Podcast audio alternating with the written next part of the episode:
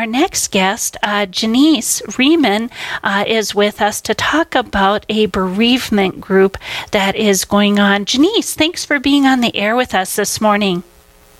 Thank you. This is very interesting. Oh, well, thank you for joining us. And can you tell us a little bit more about yourself?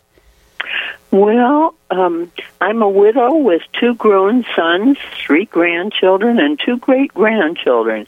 I worked for 30 years as a consumer specialist and in administration for a meat packing company in Rapid City. In my free time, I volunteered for the American Cancer Society's Reach to Recovery program, during which time I received many years of training in active listening, or how to help a disturbed person find his or her own own solution to a problem.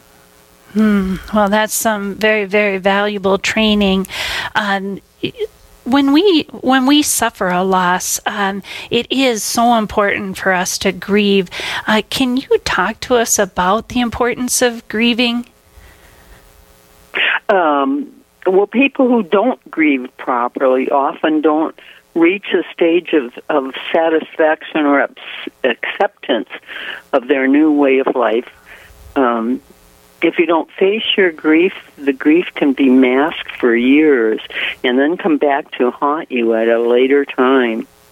Mm, yeah, what and it's such a difficult time already that you're going through, and of course our human condition. We try to just be strong in in the mm-hmm. moment, um, mm-hmm. and it's just part of our inner being. Is, is there a right and a wrong way to to grieve? Well, the right way to grieve is to face your grief and work through it.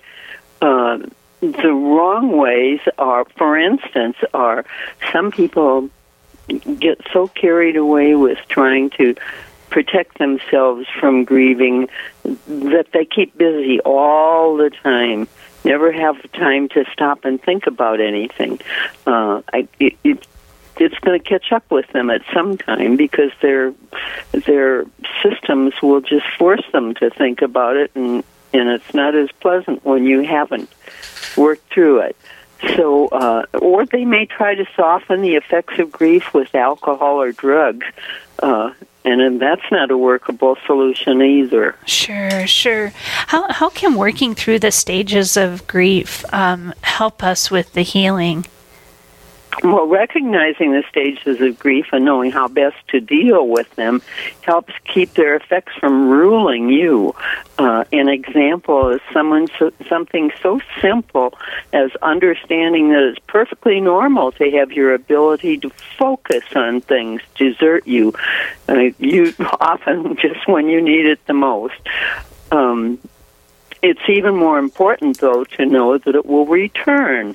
This is not a a permanent thing. Yeah, it's something that uh, definitely is with you all your life, and certain things might trigger, you know, certain memories of loved ones or or instances uh, that may may put you back in that same state. So you're so yeah. right. There are many many stages.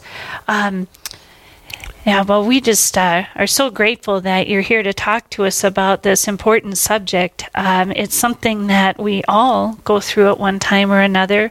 I know even just a few weeks ago, I lost a dear friend, 98 years old, great life, but it was still um, a time of grieving, a time of great loss, uh, no matter what the age or what the circumstance. Um, it, it's a difficult thing to go through. We want to thank people for tuning in to Real Presence Live. Uh, we are with uh, Janice Riemann from the uh, Diocese of Rapid City talking about grieving and um, are there proper ways to grieve? Are there good ways to grieve? And uh, we really appreciate, Janice, that you are here talking with us ab- about this uh, very important subject, actually. Thank you. I I hope to get the word out to everyone possible. Yeah. Now, there is a group that has been created for those who are grieving uh, the loss of a loved one. Can you tell us about that group in your Rapid City area? Yes, it's called the Heal Your Grief Bereavement Support Group, and it's an eight week non denominational support group for Christian adults grieving the loss of a loved one.